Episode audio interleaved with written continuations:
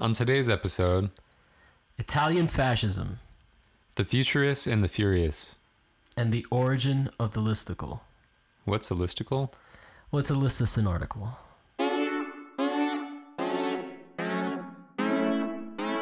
Yeah, yeah. I would say I'm definitely most interested in the worthless areas. Yeah. What's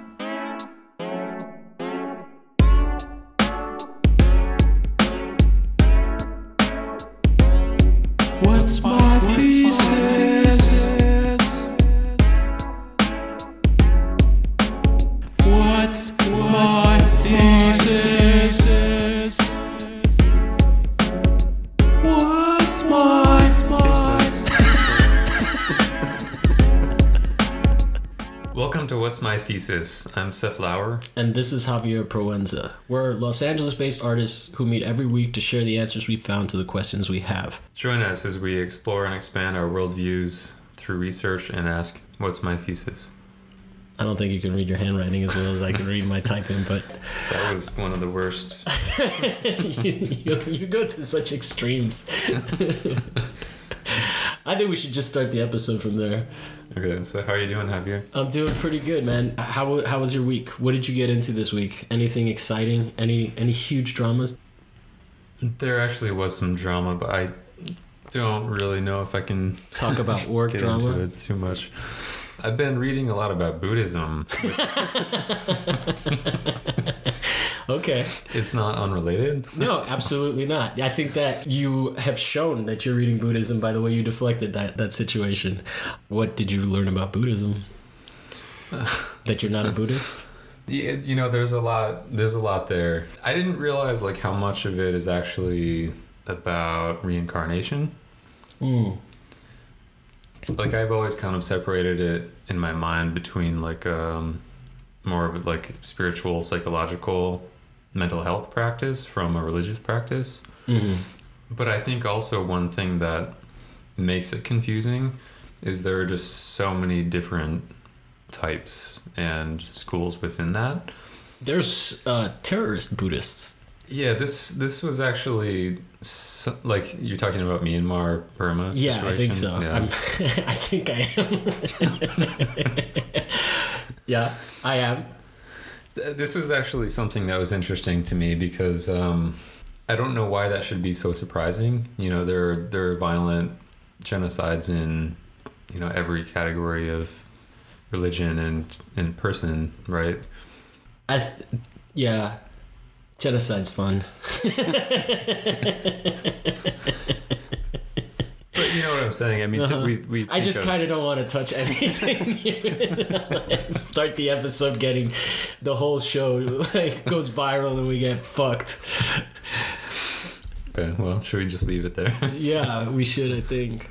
So doing all this research for the podcast has made me like very uh, full of information, and I am I tend to be a little bit more confident talking than uh, than maybe the average person. And now that I'm full of all this information, I have to watch myself to not just go on fucking rants like I'm doing the podcast again. Uh-huh. But I just like all of this stuff is like so interesting to me.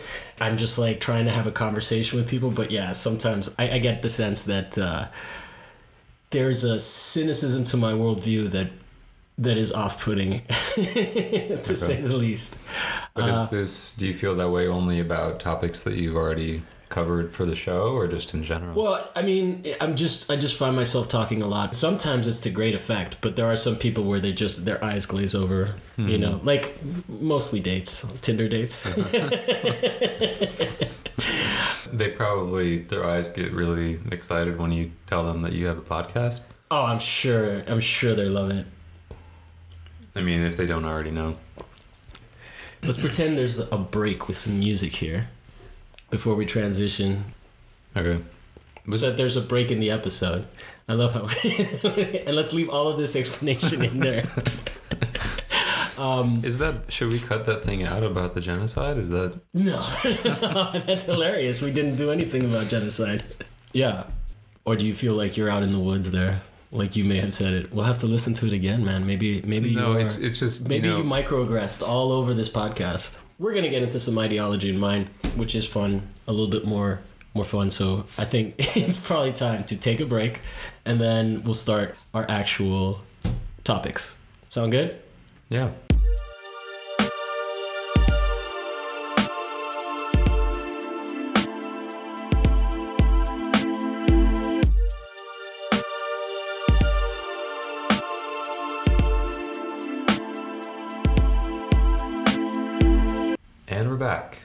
So yeah, my topic today. Well, I'll just start, and then we'll get into it. It'll be clear, maybe a little bit in, or maybe you'll get it right away.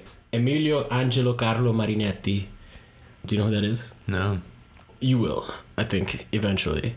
So he grew up in Alexandria, Egypt. His father, a lawyer, and his mother, a daughter of a liter- literary professor, were from northern Italy and had moved to Egypt as guests of Ismail Pasha, aka Ismail the Magnificent, to serve as legal advisors to foreign companies that were involved in Ismail's modernization program. His mother exposed Emilio to Italian and European literature and poetry as a boy. He would get a baccalaureate degree in 1894 from the Sorbonne in Paris and a law degree from the University of Pavia in 1899. However, he eventually followed his artistic leanings instead of his father's footsteps and became a writer.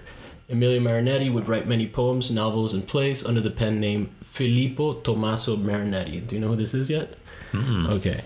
But he's best known as the author of the Futurist Manifesto and founder of the Futurist art movement of the early 1900s. The manifesto was first published in French on the front page of Le Figaro on uh, 20 February 1909. It begins.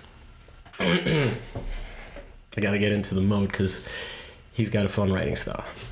We have been up all night, my friends and I, beneath mosque lamps whose brass cupolas are bright as our souls, because like them, they were illuminated by the internal glow of electric hearts. And trampling underfoot our native sloth on opulent carpets, we have been discussing right up to the limits of logic and scrawling the paper with demented writing. Our hearts were filled with the immense pride at feeling ourselves standing quiet, alone, like lighthouses, or like sentinels in an outpost, facing the army of enemy stars encamped in the celestial bivouacs. I'm gonna just pronounce the word that way, but it's B I V O U A C S. He continues with this kind of writing style to describe a car ride that he took with his friends, where they hunted like young lion's death with its black fur dappled with pale crosses, who ran before us in the vast violet sky, palpable and living. The dangerous speed is a thrill to him, so I, I looked it up. The fastest car in 1909 had a top speed of 73 miles per hour. That's 117 kilometers for people that do stuff that way.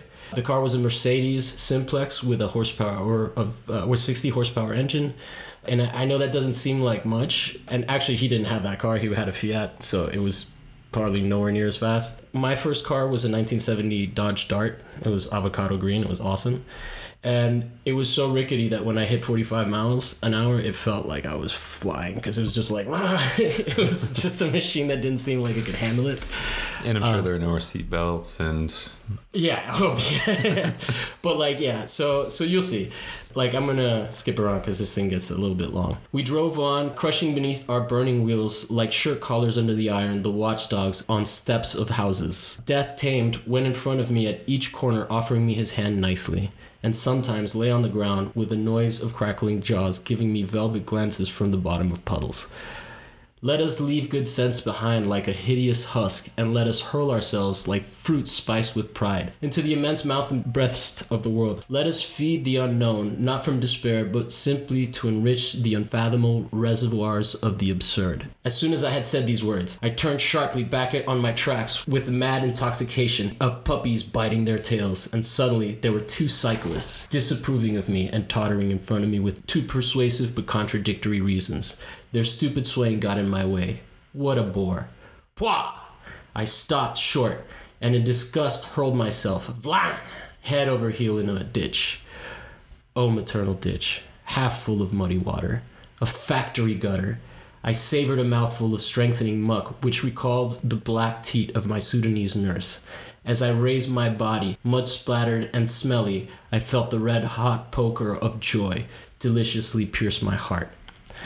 And so then he gets into like how they pulled the car out of the, the water, and he's very resentful towards naturalists and like people like Mm-hmm. Okay. yokels, I would say, Italian yokels. But anyway, I'm gonna go into the Manifesto of Futurism, which one of the things that's interesting about him is that he does this list in all of his manifestos. We'll talk about another one that is always 11, and then the 11th one is just a long, rambling. I don't know how many words, but it's pretty long. So, Manifesto of Futurism. Number one. Sorry, were you going to say something? Do you know why he always goes to 11? I don't know, but there is something that I want to like. We're basically going to talk about his influence, and I think that one of the things that's amazing is that he got the listicle before anybody else, right? Like he he just the there's a lot of rambling. It's like an article with a listicle, and in fact, one of the things that we're going to talk about later uses that to make a listicle. So, Manifesto of Futurism. Number one, we want to sing the love of danger, the habit of energy, and rashness. Number two, the essential element of our poetry will be courage, audacity, and revolt. Number three, literature has up to now magnified pensive immobility, ecstasy, and slumber. We want to exalt movements of aggression, feverish sleeplessness, the double march, the perilous leap, the slap, and the blow with the fist. Number four, we declare that the splendor of the world has been enriched with a new beauty, the beauty of speed, a racing automobile with its bonnet adorned with great tubes like serpents with explosive breath. A roaring motor car, which seems to run on machine gun fire, is more beautiful than the victory of Samothrace, which is a Hellenistic marble sculpture of Nike. And we'll see, he doesn't like old art. We want to sing the man at the wheel, the ideal axis of which crosses the earth, itself hurled along its orbit. Number six, the poet must spend himself with warmth, glamour, and prodigality to increase the enthusiastic fervor of the primordial elements. Oh my god, he's so wordy. Number seven, beauty exists only in struggle. There is no masterpiece that has not an aggressive character. Poetry must be a violent assault on the forces of the unknown to force them to bow before man. And also, he keeps saying poetry because he's a poet. Okay. Uh, or I guess he's identified as a poet, but I think that maybe that's not necessarily appropriate for him to just call him a poet. We are on the extreme promotany of the centuries. What is the use of looking behind at the moment when we must open the mysterious shutters of the impossible? Time and space died yesterday. We are already living in the absolute, since we have already created eternal, omnipresent speed. It's got a big love for speed. Number nine, we want to glorify war. The only cure for the world, militarism, patriotism, the destructive gesture of the anarchists, the beautiful ideas which kill, the contempt for women. He is a Wait, he's in favor of contempt for women? Yeah, that's actually. Uh, I was uh, with him until he got to that I know, point. right?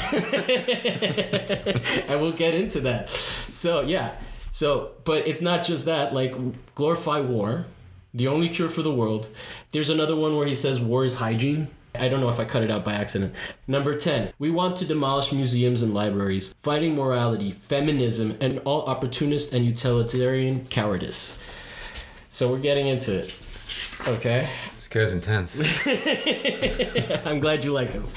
We will sing the great crowds agitated by work, pleasure, and revolt, the multicolored and polyphonic surf of revolutions in modern capitals, the nocturnal vibrations of the arsenals and the workshops beneath their violent electric moons, the gluttonous railway stations devouring smoking serpents, factories suspended from the clouds by the thread of their smoking. That's actually a nice one. Bridges with the leap of uh, gymnasts flung across the diabolic cutlery of sunny rivers, adventurous steamers sniffing the horizon, and it just goes on. So I'm just like, whatever. We got number 11, right? I Yeah. kind of want to know more about those adventurous steamers. Sniffling the horizon, great breasted locomotives puffing the rails like enormous steel, horses with long tubes for bridle, and the gilding flight of airplanes whose propeller sounds like the flapping of a flag and the applause of enthusiastic clouds. He's really big into metaphor. Um, I mean, is is it metaphor? Is he? I mean, part of it seems like it's. Is this the kind of boosterism for like industrial advancement and like Oh yeah, yeah, absolutely. He's a he he's a propagandist for sure, and he's very he's like flat out a fascist. We'll get into it. Okay. So anyway, he continues this. That, that's the list. I like I said, eleven is pretty long. Yeah. Um, it's like it's like he writes a list, and then at the end he's just like, list done. So the, he- it goes on. It is in Italy that we're issuing this manifesto of ruinous and incendiary violence, by which we today are founding futurism, because we want to deliver Italy from its gangrene of professors, archaeologists, tourist guides, and antiquaries. Italy has been too long the great second-hand market. We want to get rid of the innumerable museums which cover it with innumerable cemeteries. Museums, cemeteries, truly identical in their sinister juxtaposition of bodies that do not know each other. Public dormitories where you sleep side by side forever with beings you hate or do not know. To make a visit once a year as one goes to see the graves of our dead once a year, that we could allow. We can even imagine placing flowers once a year at the feet of the Gioconda. But to take our sadness, our fragile courage, and our anxiety to the museum every day, that we cannot admit. Do you want to poison yourself? Do you want to rot? What can you uh, find in an old picture except the painful contortions of artists trying to break uncrossable barriers which obstruct the full expression of his dream? And it goes on about museums for three paragraphs. It's 140 words. He doesn't like looking back at the past. He's not really into museums. So mm-hmm. here's where it gets interesting and, you know, fascist.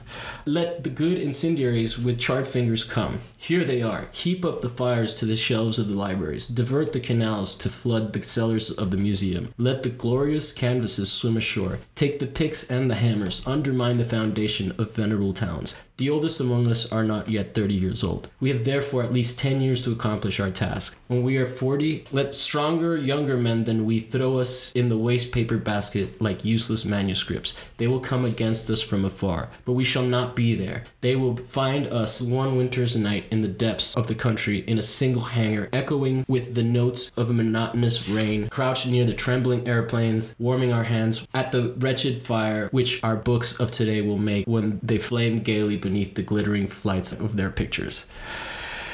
Do you have anything you wrote after he was 40? well, we're gonna get to, to that because he actually dies pretty young. he he may be a fascist, but ultimately he lives his truth, and we'll see that. Okay. They will crowd around us, panting with anguish and disappointment, and exasperated by our proud, indefatigable courage. They will hurl themselves forward to kill us, with all the more hatred as their hearts will be drunk with love and admiration for us. And strong, healthy injustice will shine radiantly from their eyes, for art can only be violence, cruelty, and injustice. So, at this point, I figured it's fair enough to give you a break. To, to any thoughts? but that last line, I do I feel that way often. I tend to direct my scoring Ver- more toward galleries than, Oh. not but museums. you're but- very astute. Uh, you're reacting in line with my thesis. so anyway, we'll go into some Wikipedia stuff, and I mean, some paraphrased and some quoted directly, just for the sake of ease. This manifesto was read and debated all across Europe, but first a little context. Modern Italy became a nation state during the Risorgimento on March 17th, 1861, when most of the states of the Italian peninsula and the kingdom of the Two Sicilies were united under King Victor Emmanuel II of the House of Savoy, hitherto King of Sardinia. There's a beautiful monument to Vittorio Emanuele II called Altare della Patria, altar to the fatherland. It goes by several names. They also call it the National Monument to Vittorio Emanuele. And that is in the Piazza Venezia on Capitoline Hill. Remember, there's seven hills in Rome. Piazza Venezia is also where Mussolini gave speeches from the balcony of the Palazzo Venezia, including the speech in which he declared war on Britain in 1940. So they became fascist imperialists in less than 100 years. It was 80 years before the, the nation was founded. I forget. I oh, that, this is one of the things that I forgot to do.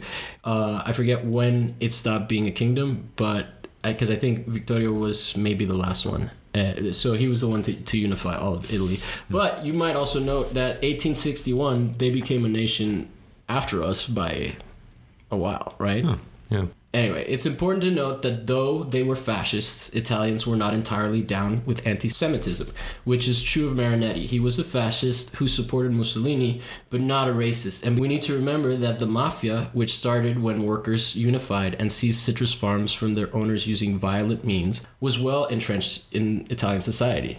And the closest the Italian government ever came to destroying the mafia was when the fascists were in power. So there were some very real social benefits. In fact, shakedowns, like mafia shakedowns, still happen in Rome. My mom, 10 years ago, was still living in Italy. And she was going to a hairdresser who was right next to the Circus Maximus, which is where Ben Hur chariot races scenes take place. In I mean, Okay. they weren't shot there, but they take place in in that hippodrome.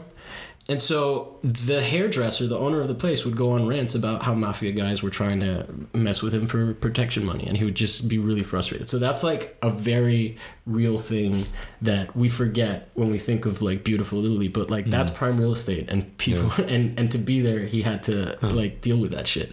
So that's one of the things that I find interesting about Italians being fascist, and like I'm trying to understand it a little bit better, and I think that that sort of plays into it because the society was sort of run not by the government in in, mm-hmm. in many ways, and so I can see how there was a, a thrust to Okay. like, and it's and again, it's hard to separate the Axis from the horrible crimes that the Germans Yeah. did. Uh-huh. They didn't necessarily lie themselves with the best villains, let's say, but it is interesting just from a cultural standpoint of how like Italians that don't seem very fascist could become fascist. Anyway, in uh, 1908, a year before publishing the Futures Manifesto, Marinetti and Constantine Brancusi visited Abbaye de Créteil. This was a phalanstery community founded two years earlier by painters and poets. A phalanstery was a type of building designed for a self-contained utopian community, ideally consisting of 500 to 2,000 people working together for mutual benefit, and developed in the early 19th century by Charles Fourier. Fourier chose the name by combining the word phalanx, which is a basic military unit in ancient Greece, and the word monastery. The Abbaye de Créteil was closed down by its members shortly after the visit, and I just realized that I had meant to only have to say that word once, and I left it in twice. Anyway, so this is this is also gives us an idea of how Italy's reacting at the time to sort of their they have this idea that technology is going to save them. This is like pervasive throughout the the, the culture. Marinetti's first futurist works were not well received, including Elettricità Sessuale, which sexual electricity is the, the title, and a different title, but that's the one that it's remain remembered by from a later version. Uh, it didn't do well, however, it did have the first appearance on stage of humanoid automatons 10 years before Czech writer Karel Čapek would invent the term robot. Hmm. So he was on it in some ways. On the opening night, derisive whistling from audience members interrupted his play, The Feasting King. Marinetti, however, flipped the script and joined in. After that experience, he would incorporate the desire to be heckled as a conceptual element of futurism. In 1910, his first novel, Mafarka il Futurista, was cleared of all charges by an obscenity trial. That same year, Marinetti teamed up with Umberto Boccioni, Carlo Carrà, Luigi Russolo, who all adopted the futurist philosophy. Together with them, Marinetti began a series of futurist happenings, theatrical spectacles in which futurists delivered manifestos in front of the crowd that in part attended the performances to throw vegetables at the performers. The most successful happening was for the release of the Manifesto Against Past Loving Venice. In Venice, and in it, Marinetti says, fill the small stinking canals with rubble from old collapsing and leprous palaces to prepare for the birth and the industrial and militarized Venice capable of dominating the Adriatic, a great Italian lake. I think it's funny that he considers the Adriatic an Italian lake. Another important work of his was the Manifesto of Futurist Cooking. And this one's fun. So, from this one, I, this is where we go into the listicle element. Again, another manifesto with 11. Hmm. And I'll show you just so you can see the text at the end. Oh, I chopped it off. Good. Good job, Javier. You didn't need all those descriptions of little appliances, is the word I was looking for. All right. So, this is, I'm basically this in this case i'm not pulling from directly from the uh, manifesto. I really like this article by maria popova called the futurist cookbook 11 rules for a perfect meal and an anti-pasta manifesto circa 1932 and she says at the time of its release the cookbook became somewhat of a sensation but while major newspapers like the chicago tribune proclaimed it to be a bold manifesto to revitalize culture by revolutionizing how we ate what the media missed at first was that the cookbook was arguably the greatest artistic prank of the 20th century. It wasn't a populist effort to upgrade mass cuisine, but rather a highbrow quest to raise the nation's, perhaps the world's, collective artistic consciousness. The introduction to the 1989 edition, British journalist, historian, and travel writer Lesley Chamberlain, I love British names, they're so easy to say, calls it a provocative work of art disguised as an easy to read cookbook and writes The Futurist Cookbook was a serious joke, revolutionary in the first instance because it overturned with ribald laughter everything food and cookbooks held sacred. The family, the table, great recipes, established notions of goodness and taste. What makes futurist cooking so revolutionary was that it drew on food as a raw material for art and cultural commentary, reflecting the futurist idea that human experience is empowered and liberated by the presence of art in everyday life. That osmosis of arte vita. Now, that is something that's still pretty relevant and happening a lot in LA arte vita, the idea of just art as life. And mm-hmm. this is before the Dadaists. You mm. know, this guy's going go like laying some some pioneering groundwork, even though he's a well fascist asshole and and misogynist. More importantly, he was he kind of beat Gallagher to the whole using food. yes, I think I think that he was there by centuries. Look at that! I left a mark on the page, and I remembered I found my spot. That's fucking amazing. Also, revolutionary, and this is fun. He preceded the modern low carb craze by more than seven decades, outroaring even the most zealous contemporary adherents with the fascism of his convictions. Pasta, he asserted, made people heavy in both body and spirit, turned them sour and pessimistic, and robbed them of the creative impulse. The riddance from pasta wasn't merely a matter of individual salvation, Marinetti even made it a matter of patriotism arguing that the abolition of pasta would liberate Italy from the despotism of expensive foreign grain and instead boost the domestic rice industry. Which is, imagine Italy without pasta if he had gotten his way. If, if fascism had been that efficient. it's, it's just so funny to think about fascism as taking pasta as its main focus. and just like his he fucking hates Italy. he's like in this rural country and he sees all these little glimpses of technology and he's like got such a hard on for it mm-hmm. he yeah. can't he can't handle it anyway i love him i mean i like i wouldn't like him in person probably or maybe i would maybe he would be like this weird conservative artist friend that I, that I don't doesn't exist now. But yeah, it's hard to gauge his seriousness, his intensity. Like he seems very type A, but I, I don't know like what his is that fair to say? Like he just oh, seems yeah, very yeah. Uh, you know like no pain no gain kind of guy. Yeah, yeah, yeah, definitely. Uh, and he's just so eccentric, dude. Mm-hmm. he's like, and the way he writes. I mean, I, I I almost just read the Futurist Manifesto completely, but then I felt like there was just so much more to it than just reading it. But that shit is just funny. Anyway, again, we go into a list of 11s, with the last one being long but edited. One perfect meal, according to Futurism, requires originality and harmony in the table setting, crystal china decor extending to the flavors and colors of the food. Number two, absolute originality in the food. Number three, the invention of appetizing food sculptures whose original harmony to form and color feeds the eyes and excites the imagination before it tempts the lips. Number four, the abolition of the knife and fork for eating food sculptures, which can give prelabial tactile pleasure. The use of the art of perfumes to enhance tasting. Every dish must be preceded by a perfume which will be driven from the table with the help of electric fans. Wait, what? yeah. The use of music limited to the intervals between courses so as not to distract the sensitivity of the tongue and the palate, but to help annul the last taste enjoyed by reestablishing gustatory virginity. His writing is amazing.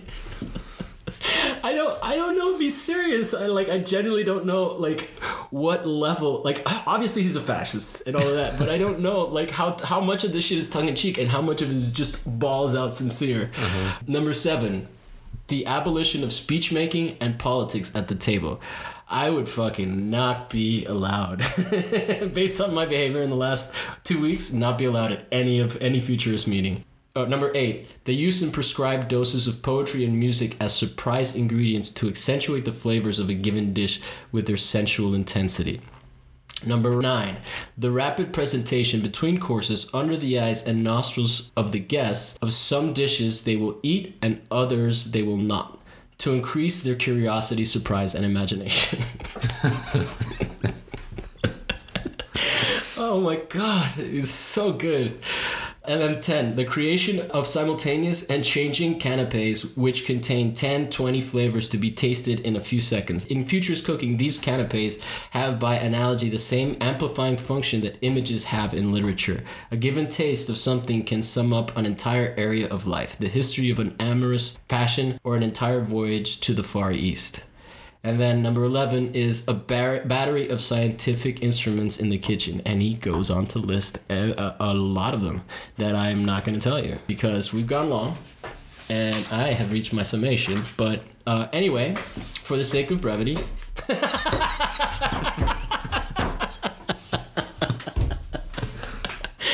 uh, I will wrap it up by saying this guy was a fascist, anarchist, misogynist, non anti Semite with a hard on for what ended up getting him killed, which was war. He did go and die in war. He died pretty young, like a lot of the futurists did. But he was still onto something, as hilarious and upsetting as some of his ideas are. He started the only 20th century avant garde movement to embrace far right politics. It's a movement that went on to influence constructivism, Dada, and a bunch of other stuff, and pioneered approaches to art practice that are actively embraced today and he was a fascist. This is a hundred years ago, and his love of technology is not foreign to us today. Like the, the I, I, I feel like there is a little bit of that uh, same like oh this stuff, oh the the nurturing teat of gutter waste. uh, yeah, and that actually my art history professor told me that story. I hadn't read the manifesto in college, and oh my god. I was so happy when I found it. Yeah. When it was like the the centerpiece of it cuz it just it's it's so it's that ignorance that's like so fucking charming about him in retrospect. Mm-hmm. I feel like there's maybe there's some influence on Ballard. Ballard, I'm not J.G. Ballard, the Crash, the, the focus on car. You, you don't know Ballard's writing? Is that is that the one that uh, what's his name made a movie about where people have sex in wrecked cars? yeah, yeah, yeah. Okay.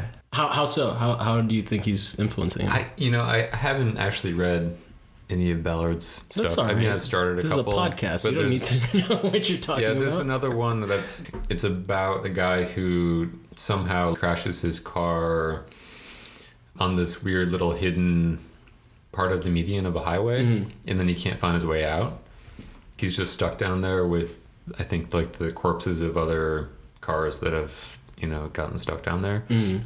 Just thinking about this, you know, this whole landscape that's created by the car and the in the auto industry and the highways and the kind of like obsession with speed and machines and all this. Yeah. Stuff. Do you ever watch? I think it's called Chef's Table. No, but I've heard of it.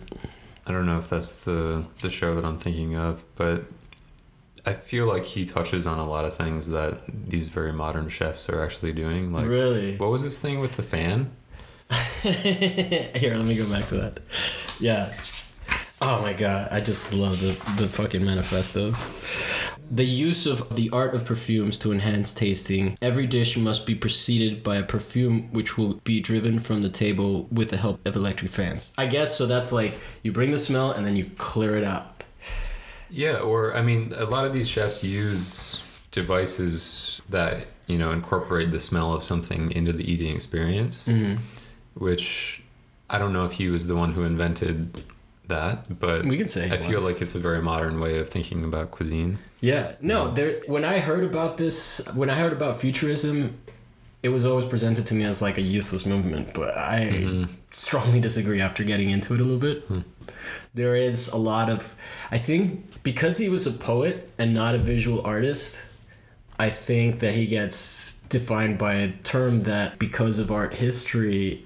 You know, it happened with the Dada, or it happened at a certain point, but it's not as clear of a line historically. It, he he hits on some things that we credit other people before it, with with sort of that approach of uh, uh, the happenings are are Dada. the Dadaists had happenings, and that this was happening before that, and the idea of being heckled and and sort of that makes the audience part of the performance in a, in a way that maybe was a little bit more avant-garde at the time and it was a fascist. It's just crazy. Hmm Is there anything more explicit in in the fascist from the fascist angle? And Yes, that he was read? very big with Mussolini. He was a huge supporter. He joined the fascist party early on. I kept all of that stuff out because it, it, it was just it was relevant and really important. But I was already at seven pages. I don't know how long we've been talking, but it feels like it's been a while. Yeah, so I didn't want to uh, to go too far. But yeah, Italian fascism is something that is interesting to me because it's such an old culture. It's sort of how I think of it's a culture that was established during that period where the merchant class gained power and it, it's it's it's a it's a balance. That transition happened over there and also we saw them go like those were the really powerful states in the mediterranean. And so there's some cultural relics of like like if you look at the mafia and you think of the medici they're pretty much a mafia they have they use the same sort of influence policies and there's a there's an element there. It's not mafia obviously because it comes way before that but it's a culture where the mafia was going to happen. And i don't know specifically why.